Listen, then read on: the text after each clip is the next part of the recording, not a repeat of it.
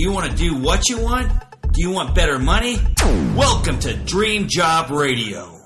Today's March the twelfth, twenty eleven. This is Daniel Laxton. And this is Leah Laxton, and you're listening to thirty careers dot com presents Dream Job Radio.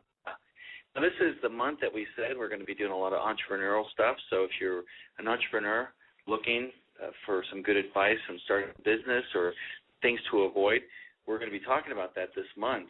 Uh, but today's theme, again, is search, job search advice for moms. And our special guest, Nancy Anderson, will also be discussing even some uh, tips for moms that want to start their own business, too. That's so fantastic. Well, as always, you can always call in on our line, seven six zero, eight eight eight, five seven one eight, if you have questions for Nancy or just a comment about the show. Yeah, if you want to uh, Twitter me a question, you can do that at Daniel Laxton. That's D L L A K S T I N S.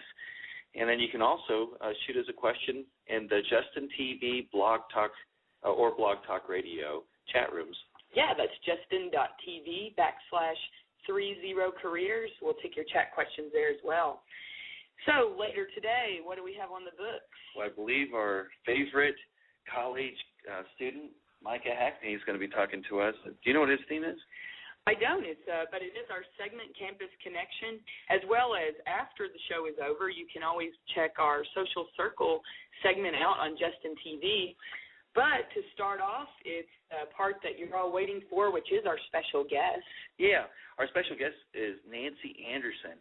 Now, she uh, will be discussing how parents uh, can find work that that can be uh you know, work that you use around your schedule when it comes to uh, having little ones around the house.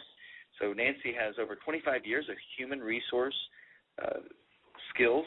She's an organi- uh, organizational development and training uh, expert in, um, well, different things such as the pharmaceutical market, finance, and insurance industries. And she's also the author of Job Search for Moms. If you want to find out more about her, you can check out w w w dot blackbird learning associates dot com. We'll have that link up on our website, and I'm sure Nancy will probably share some other points from the website later as well. So Nancy has uh, experience as a mom and an entrepreneur. Nancy Anderson, welcome to the show. Thank you so much. I look yeah. forward to being with you today. Oh, we, we look forward – well, we we got you now. No. So we're so happy to have you on the show. You know, um, so you, you've done a lot of things uh, throughout time, too, you know, um, but a lot, a lot of people are wondering about how they can, you know, have a successful job search. How has uh, the job search process changed, uh, in your opinion, over the past five years or so? The job search process has changed an unbelievable amount over the past five years. I lost my position a little over three years ago and jumped right into it, and everything that I used to do several years ago has totally changed. And I think the number one way that the, the job search has changed is through social media.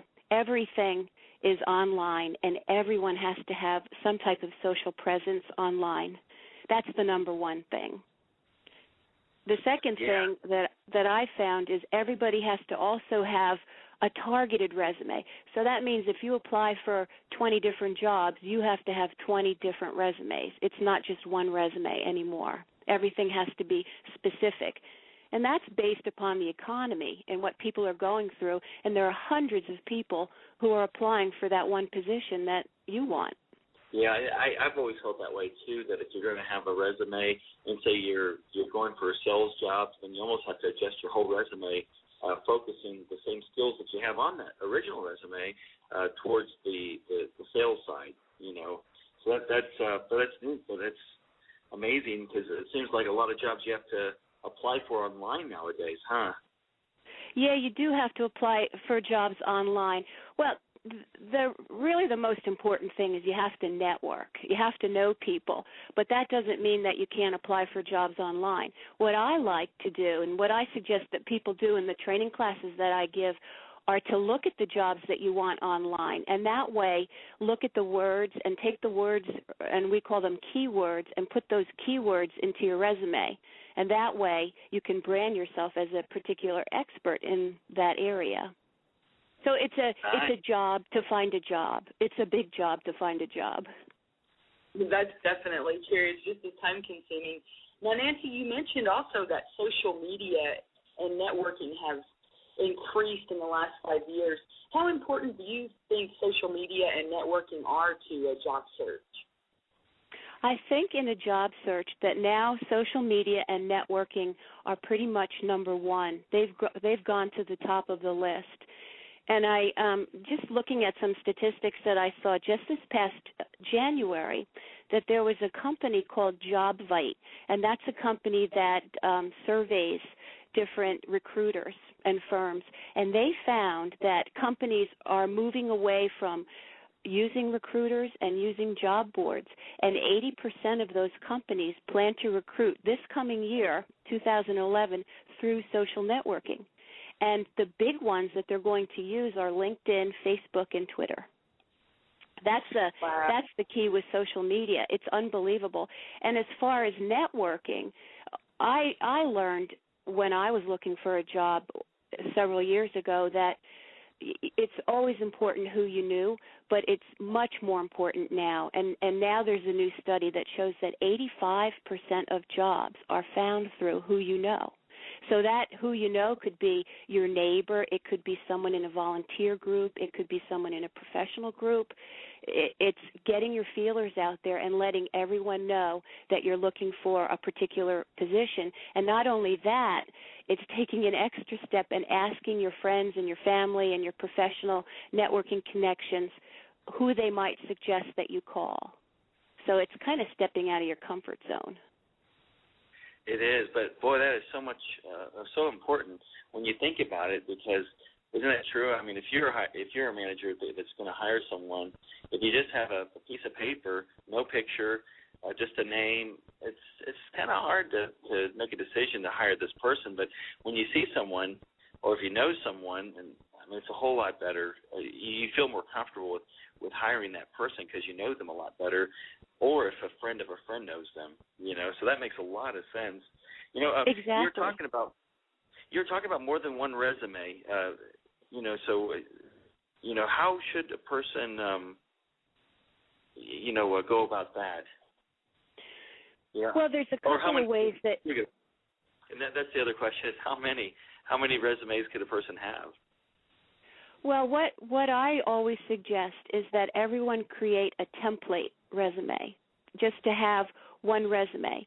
And then as they look for various positions, say they go online or they go to a company website and they, they find the job that they're interested in, to read the wording in that job posting and pay particular attention to, say, the first four listings under job responsibilities, and then adjust their resume to those particular job responsibilities if they have them, only if they have them. People should never, ever lie. But move things around. Just don't be comfortable saying, I have this one resume. So move things around and shift it. Um, for example, if the first, um, say the first air bullet under a job description, job description says that the person needs excellent communication skills. You need to move your excellent communication skills up towards the top of your resume. And not only do you have to say how, what type of excellent communication skills you have, but you have to give specific examples of accomplishments where you use those communication skills, any awards that you may have received, um, any surveys that that you may have participated in that showed that because of your communication skills, you increased sales or brought in more money. So you have to shift things around based upon the job listing. And what what I always suggest people do, and I heard this, one of the people in my class gave me this suggestion, and I thought it was so good, is that you go back and you review all of your various accomplishments over, say, depending on how long you've worked, maybe ten or fifteen years, and categorize them. So say maybe you have sales, so that's a that's a category. Then maybe you have technical skills, and that's a different category, and communication skills or teamwork or project management or whatever you have. And underneath those categories, list all of your accomplishments and be as specific as you can. Um, that goes back to what I just said. So include percentages and include money amounts, um, increased sales or how many people you brought into your firm, and just keep an ongoing list and keep that as a Word document. And then, so this particular person had a twenty-five page document, and put that through spell checker, put that through grammar checker, and then have real-life people look at it to make sure that it reads properly. And then that's that's sort of like your treasure chest of information. Then when it's time to create your resume, looking at those key words, go back to that Word document and then just cut and copy that information to that particular resume. And that makes it a lot easier. It's a lot of legwork up front, but it makes it a lot easier when you want to tailor your resume based on particular positions. That's some very good advice. I was also thinking, it's, yeah, we don't want to rely on the resumes, is something that you said, but, um, but you can be creative in the way that, that you point out that you do qualify for those certain skills, though, you know, in the way we say things. A lot of people don't realize that they can be a lot more creative than they may have realized. Oh, Daniel, you're not kidding.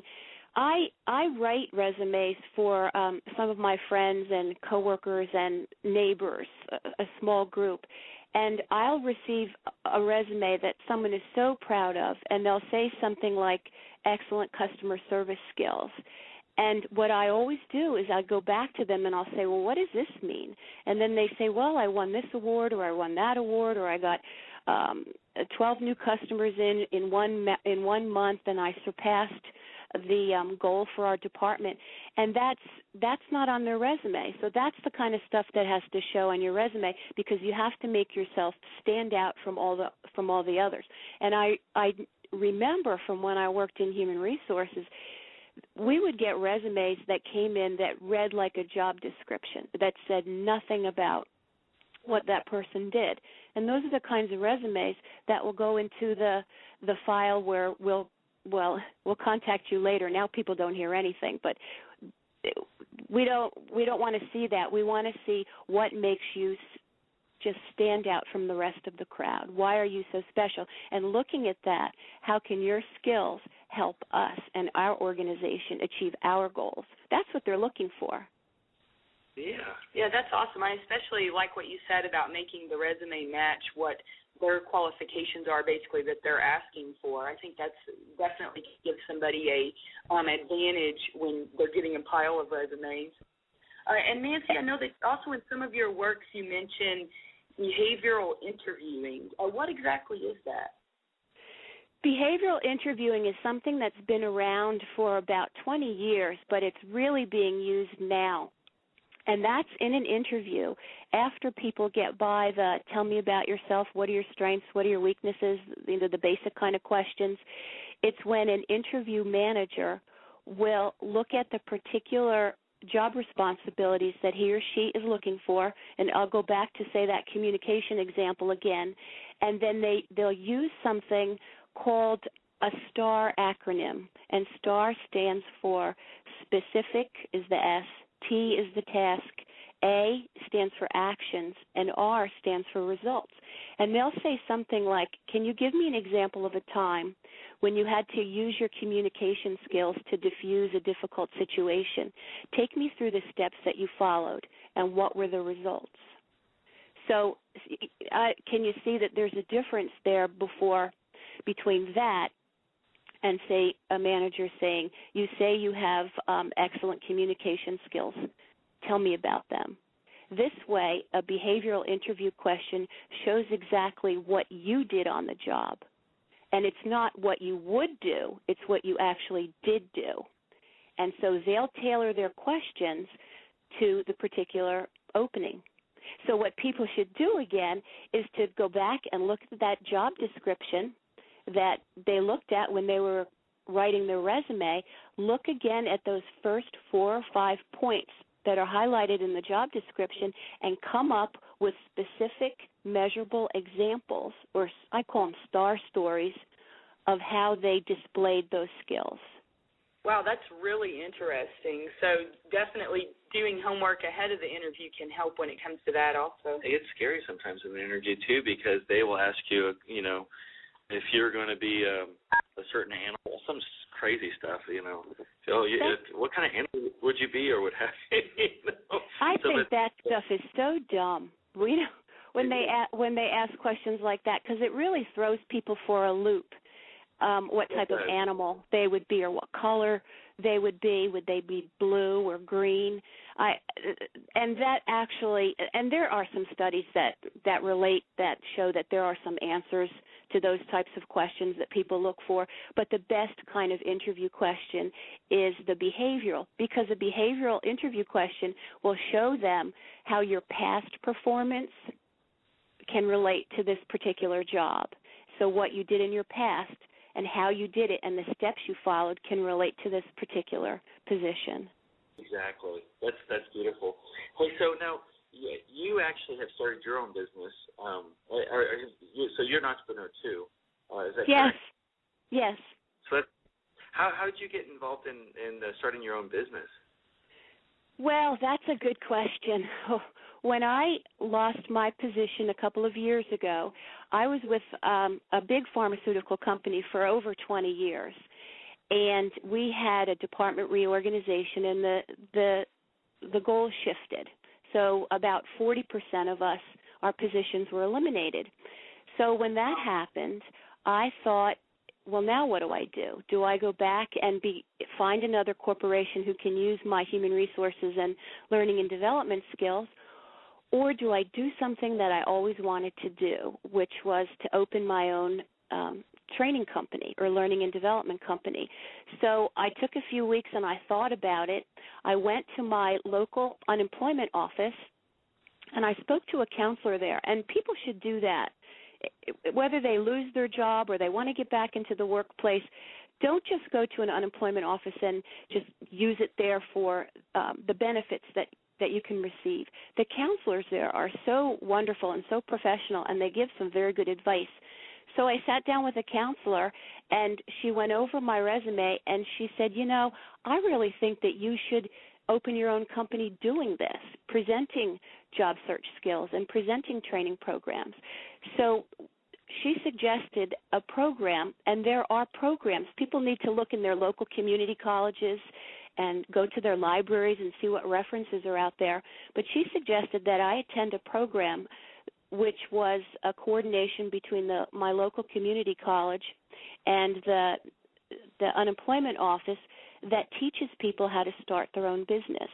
So I was approved and got into the program, and I attended an eight-week program to learn how to write a business plan and the legal aspects and the accounting aspects and the advertising aspects that all go with a business. So that's how I stepped into it. And then using the skills that I learned in this particular program, I networked with people that were in the community college and outside, and I was able to um, bring my business out in, into the public. So it's that was a wonderful way for me to start, and um, many, many colleges still offer this. And they, they also taught you how to charge, too, and, they, you know, how to bill your customers and everything, or how much, and things like that? Well, they didn't teach. There were about um, twenty of us, and we all were looking for, to open different types of businesses. So they didn't go over the particulars, such as, well, for a, a training and development person, you need to charge this much per hour versus this person who's opening an event planning business.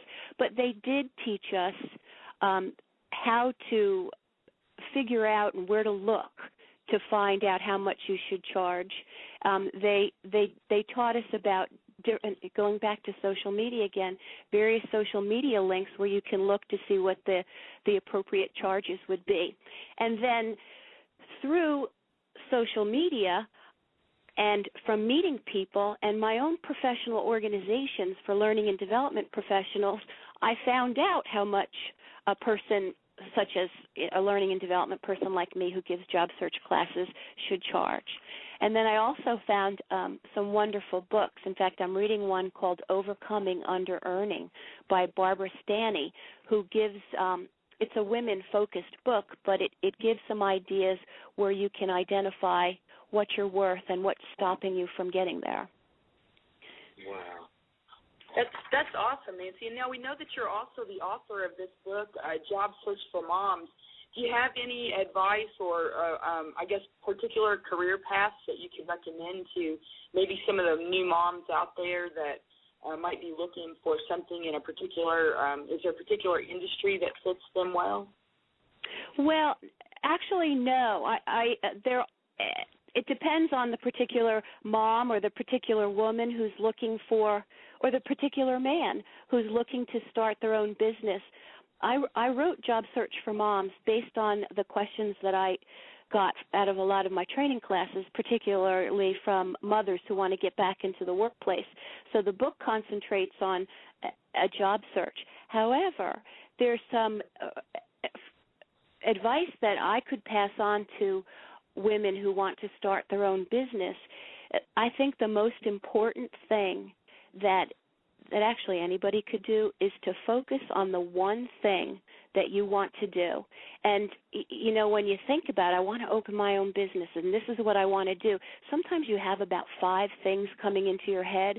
So you could say, well, I'll be a consultant. Well, I'll be a sales consultant, and I'll specialize in A, B, and C. And then you start to go off on tangents, and that's what gets us into trouble. We have to focus on just one thing.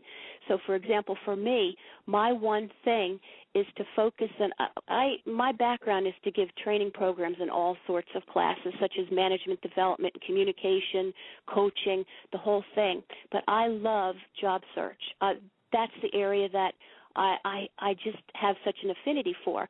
So I decided to forget all the other types of training for a while and focus on giving job search trainings. So that's one particular area.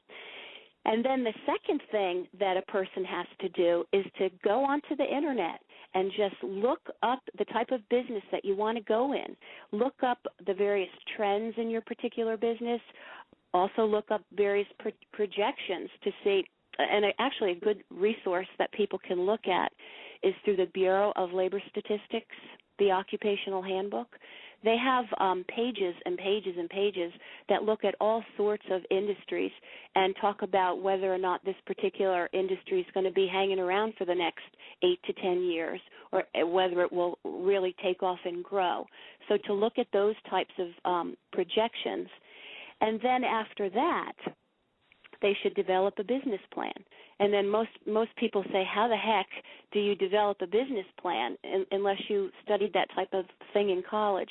But you're not all alone. You can go online and you can look up samples for business plans and then take it another step further and then go to visit the Small Business Administration office.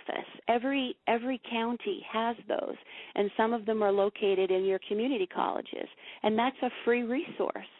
So you go to the, you make an appointment, you go to the Small Business Administration office and sit down with a counselor and let them know what you want to do and give them an idea of what your business plan is, and then they'll walk you through some more steps. They'll make you do a lot of work, which is good because you're, this is your business, but they'll they'll point you out to directions on where your customers might be and or how to make your – where um, people – funding sources might be also. So they give you all sorts of wonderful information and data to take with you and to um, get your business going. And then the the final – place you should do after you have an idea of what you want to do is, again, you have to get connected socially. You need to have a website. You need to get onto a, a Facebook business page, a Twitter account, a LinkedIn page. There's there are all sorts of groups, especially in LinkedIn. And, you know, a very good one in LinkedIn, uh, especially for women who are starting their own business, is a LinkedIn group called Women for Hire, and the owner of that group is Tori Johnson, who's very, very popular. You see her on A B C News, and she provides guidance. There are hundreds and hundreds of women on this particular site who are all business owners, and everyone is so helpful in giving each other advice and encouragement and suggestions.